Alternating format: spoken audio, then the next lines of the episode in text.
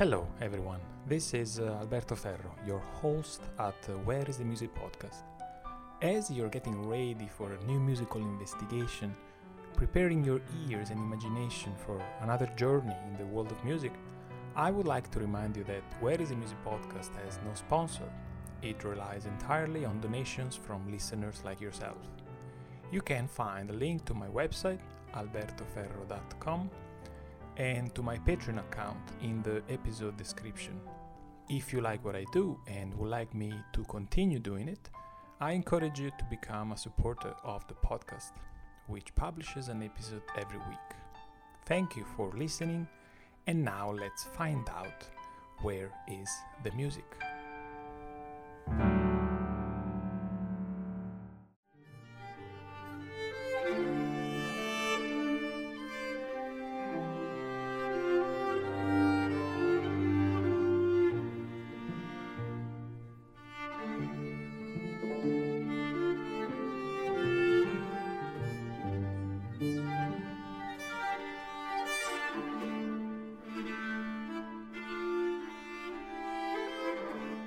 Does a song have its own life? There are songs that have a story that goes beyond their composers, their place, and time of origin. Sometimes it looks like they have a life of their own, and this relates also to the way artists often look at their works. At times are described as having their own trajectory, almost independent from their creators. In order to make art, an artist puts together ideas that might have a wide variety of origins, often hard to pinpoint by the artists themselves.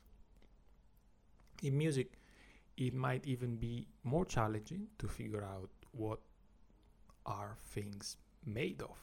For example, what is a melody made of and where and how its creator put it together. In addition to that, music relies entirely on interpretation. Each performance of music is bound to the unique time and place you hear it and the performers you hear it from. So, a piece of music relies entirely on its interpreters to carry its artistic message through time and space. And today we're going to see a few examples of such a journey. The question we are asking is Does a song have its own life?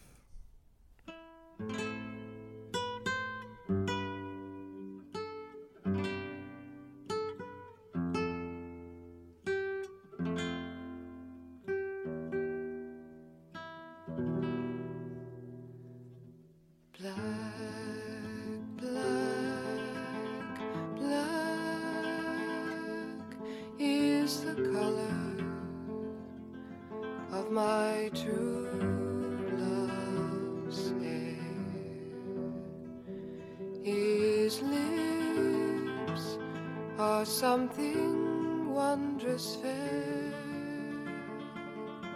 The purest eyes and the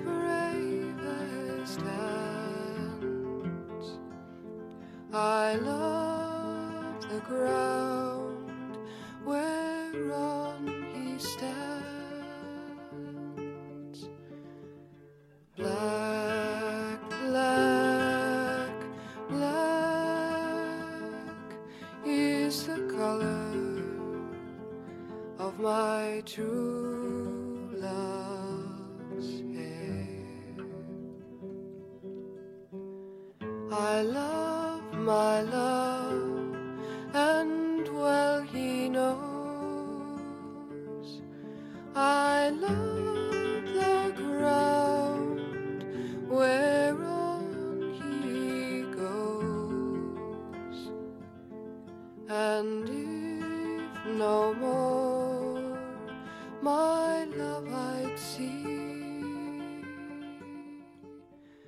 my life would fade. This is a tune called Black is the Color, and you might be more or less familiar with it. There are a few versions of it out there, some by well known artists.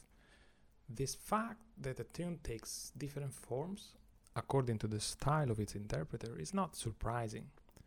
We enjoy very much when the lyrics or the melody of a song uh, tell us things we didn't hear before thanks to a new interpreters, as if those meanings have always been in the song, but it took a sensible interpreter for these to emerge convincingly and beautifully.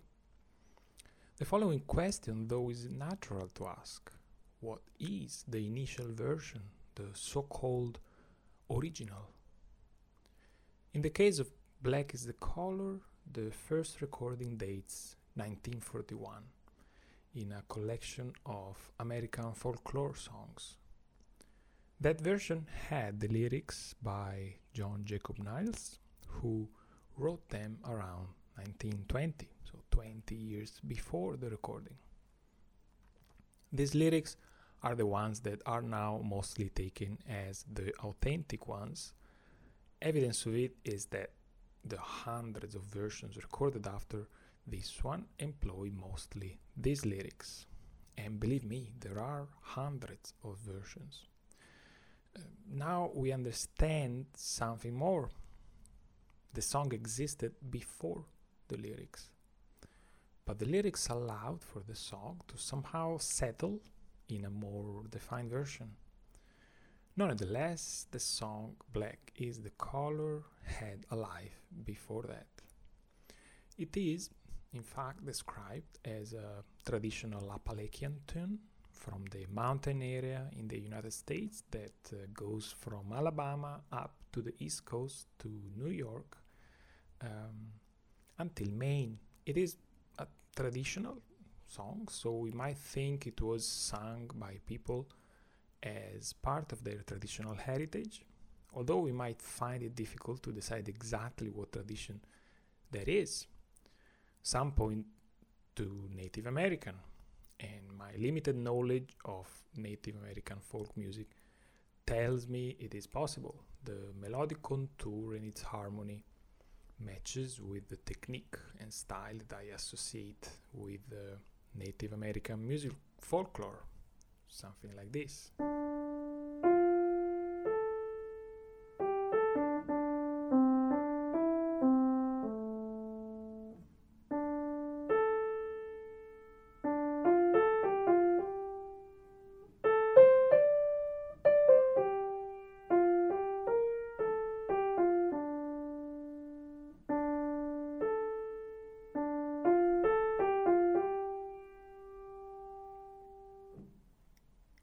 Interestingly, though, some attribute its origins to Scotland.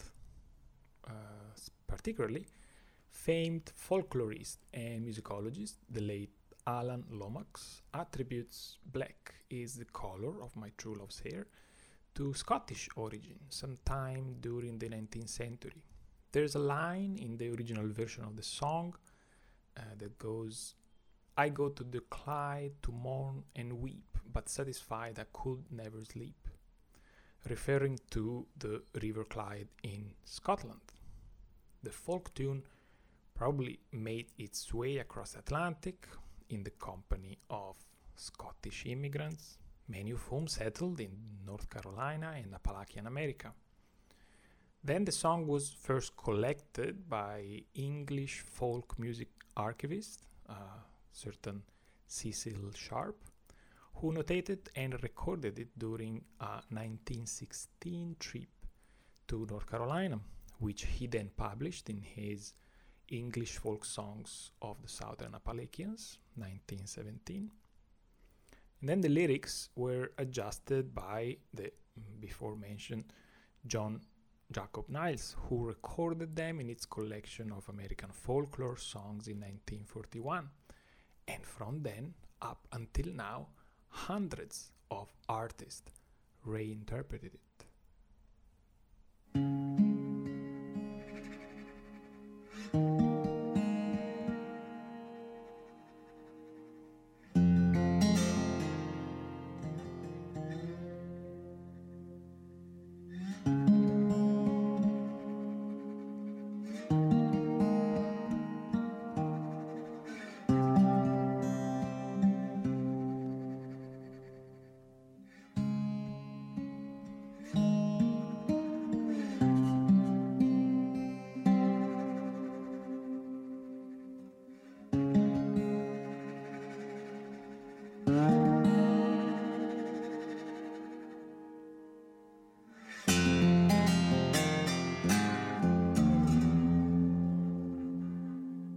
Black is the color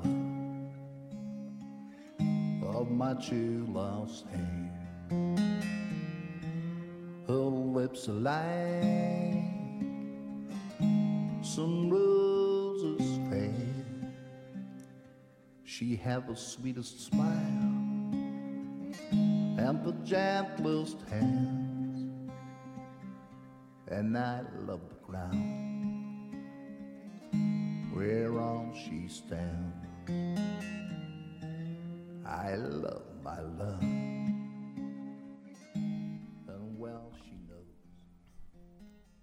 In this case, you can probably hear the influences of uh, blues, country, and at the same time, uh, uh, the relationship with uh, Scotland and Celtic tradition.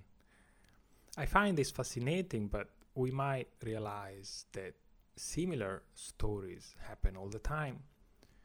It is no coincidence that we ended up in the folk music genre, since folk is where tunes and songs emerge from traditions that are developed collectively, transmitted orally, more often than from one creative mind composing and writing on its own. While it is easier to trace the history of a piece when we have a single composer, it is much harder when the composers are many people, sometimes creating at different times or even in different areas of the world.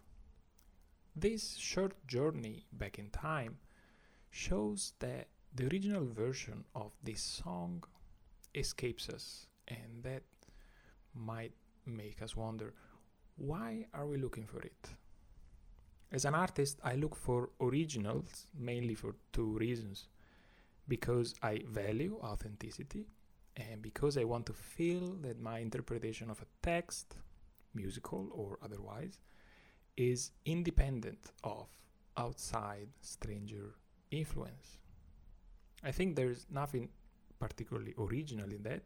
I want a one to one confrontation with art where I am diving freely into the artwork, minimizing the intrusion of uh, facilitators or, or even the context. Sometimes uh, one might take it too far. I notice I sometimes I have a hard time in museums uh, just because I see, I feel the curators are trying to conduct me, um, conduct my reaction, or I often skip the introduction of a book if not written by the author for similar reasons. Um, but with regard to the first point, uh, uh, authenticity, in music there is a problem. I need to know what the authentic version of a song is in order to interpret it, but that authentic version is nowhere to be found. Should we just take any, or the one I prefer, or the one that is most popular, to be the authentic one.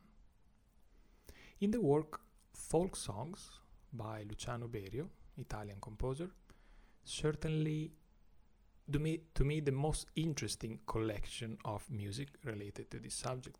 The composer explores the issue of origins and authenticity in traditional music that is almost by definition transmitted orally. He did astonishing research into performing practices of traditional music in various areas of the world, processing it all in a writing style that is not what one would expect. We might be inclined to think that if you do historic research and collected information about a particular tradition, perhaps you found out how a certain music was performed exactly if you then write it down, you think the goal is to finally set in stone the most authentic version of it, no? This is probably what the academic world would wish to look into history in an attempt to clean an artwork from the dust of time and reoffering it new and shining to the audiences of today.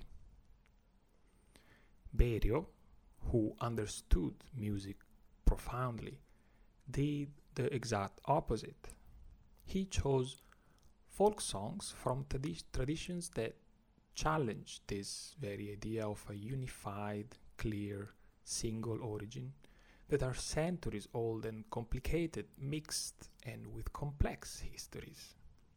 And wrote a version of each song that incorporate that dust of time, enhancing it rather than washing it away, knowing fully well that that same dust, those inaccuracies of traditional performances, those many contrasting versions of the same tune, those lyrics that were perhaps clear once and are now unintelligible, all of this is the life of a song, the true authentic story that comes when we hear a tune.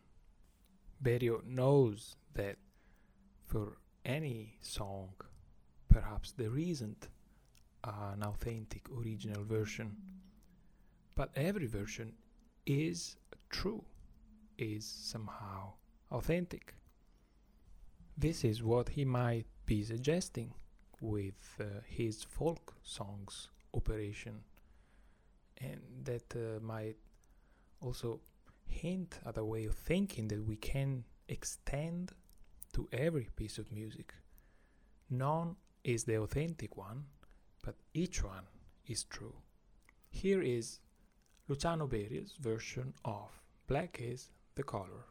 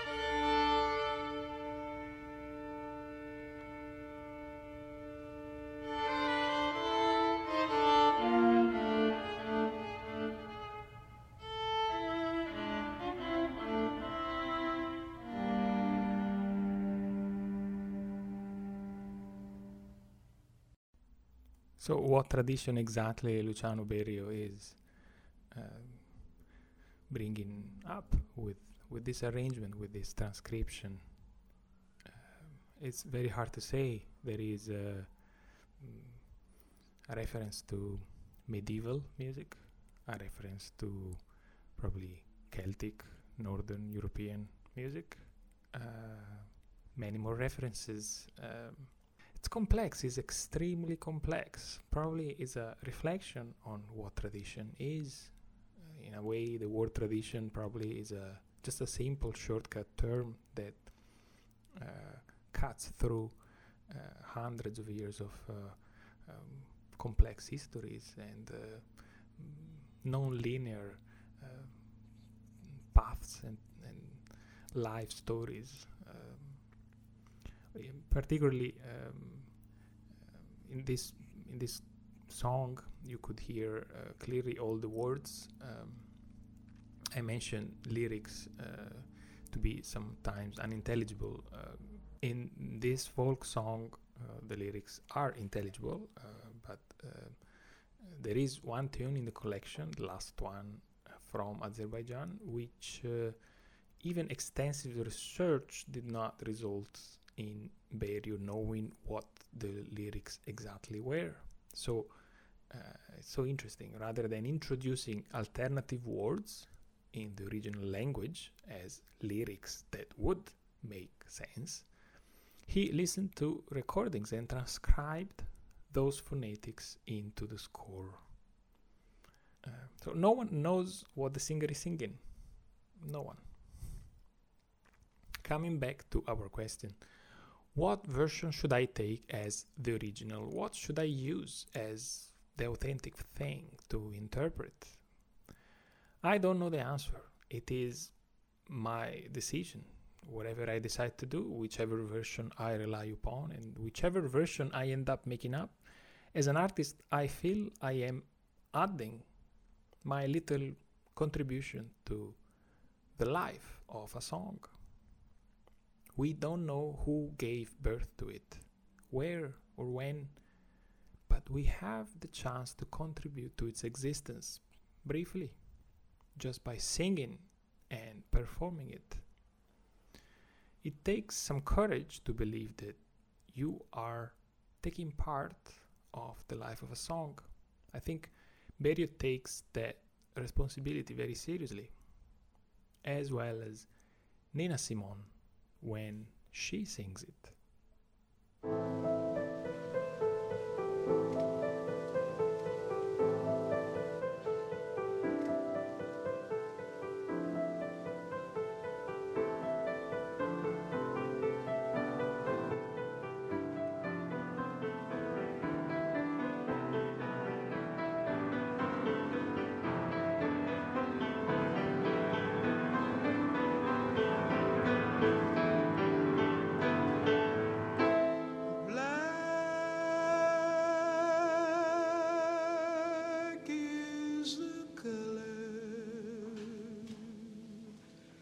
Of my true love's hair.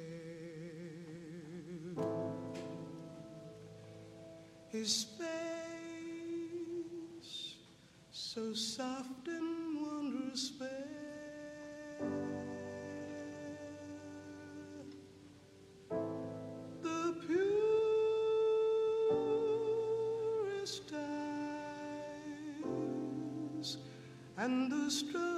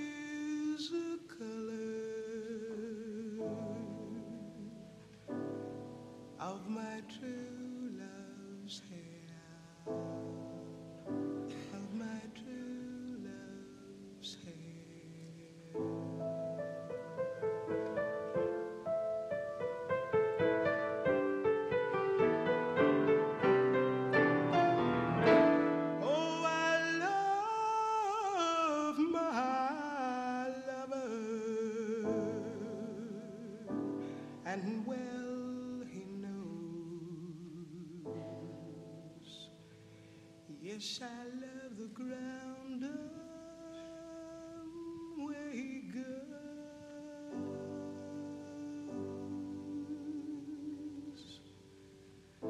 and still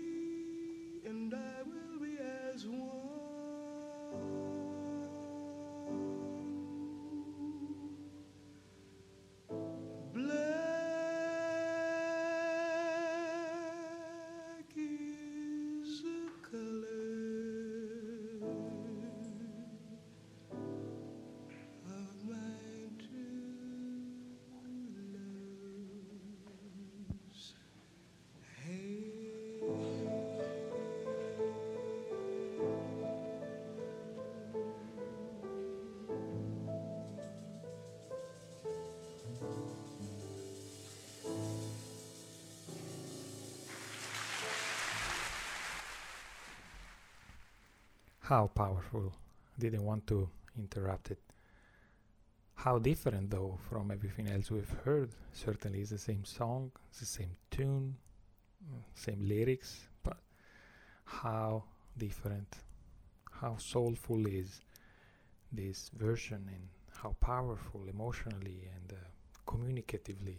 Um, uh, this uh, was a live version from 1959 and there was a i think also studio version but i prefer this one. Perfect matching with the conversation we are having uh, with regard to the fact that he, she does a contribution to the life of a song and she does it for real on a stage. Now we have access to this recording but this recording is a copy somehow of that um, it's somehow uh, less authentic than being there in that very moment. By the way, uh, the uh, version of uh, the folk song by Luciano Berio we heard uh, earlier was also a live version, was a celebration of, uh, um, I think, Cathy Berberian, the, the, the singer who originally sang the song for for Luciano Berio. Um, I will leave you with an instrumental version of Black is the Color as a way to hint at the fact that the soul of a song can be kept alive without its lyrics. Uh, this version is by the jazz artist Kit Downes, pianist and organist, who plays it on organ in the album Obsidian from 2018. You will agree that the organ itself as an instrument carries special layers of significance to the modern listeners. Its relationship to religious tradition, to choirs and spiritual gatherings, its long life in music history, much longer than the history of piano, uh, does make sound everything more ancestral. Kit Downes here is interpreting the Berio score for organ solo.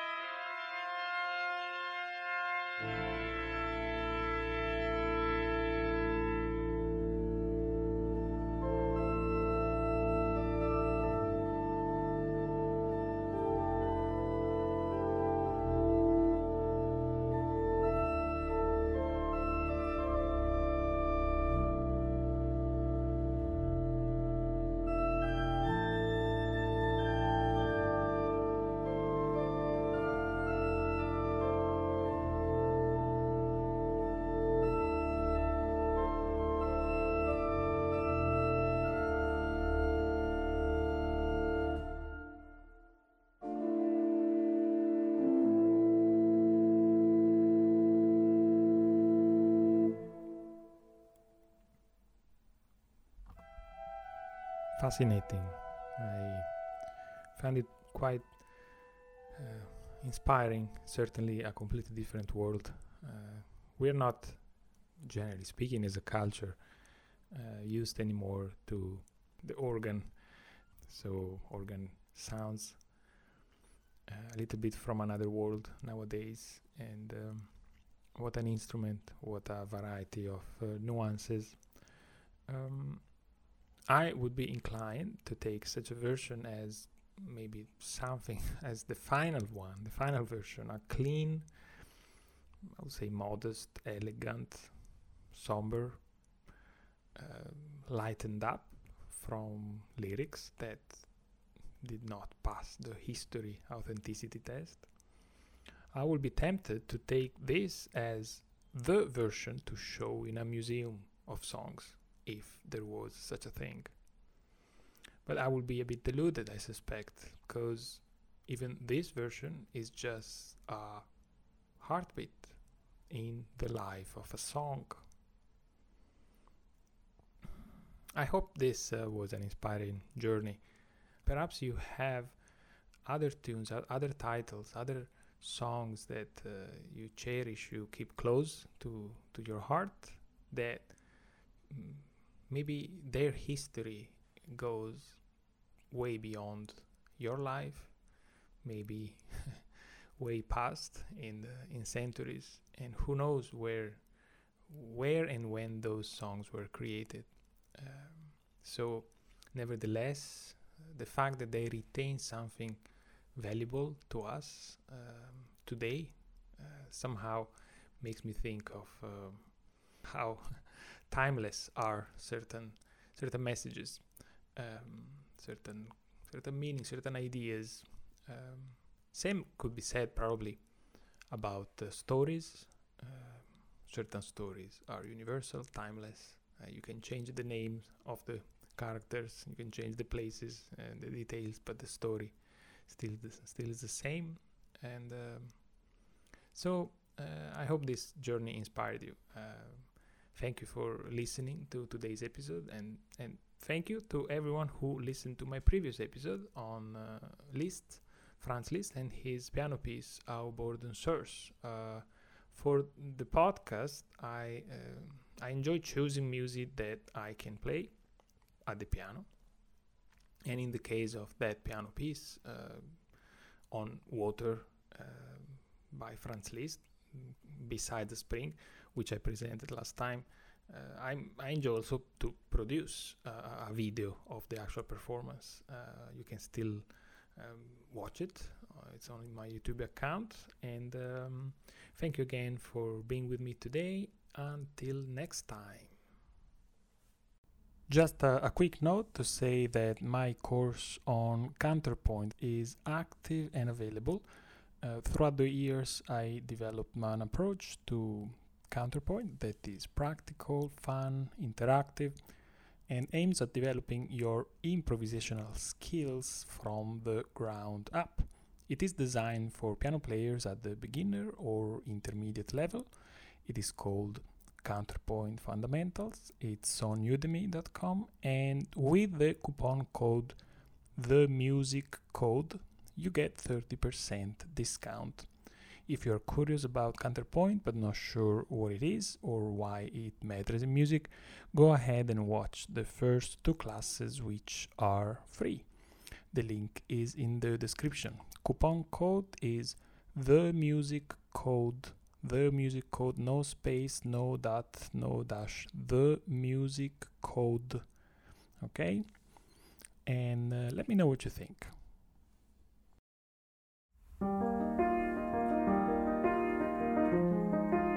Thanks for listening to Where is the Music podcast. If you enjoyed this episode, look up for others. I made a few. I publish an episode every week roughly, investigating each time a different aspect of music the music making, the music listening, the meaning of music, and its relevance in our lives. It is very helpful for me if you like, subscribe, follow on your favorite platform. Where is the music is on Spotify, Apple, YouTube, TuneIn, and Google Podcasts. If you like to support me, you're free to do so through Patreon. Link in description. Thank you again. Until next time.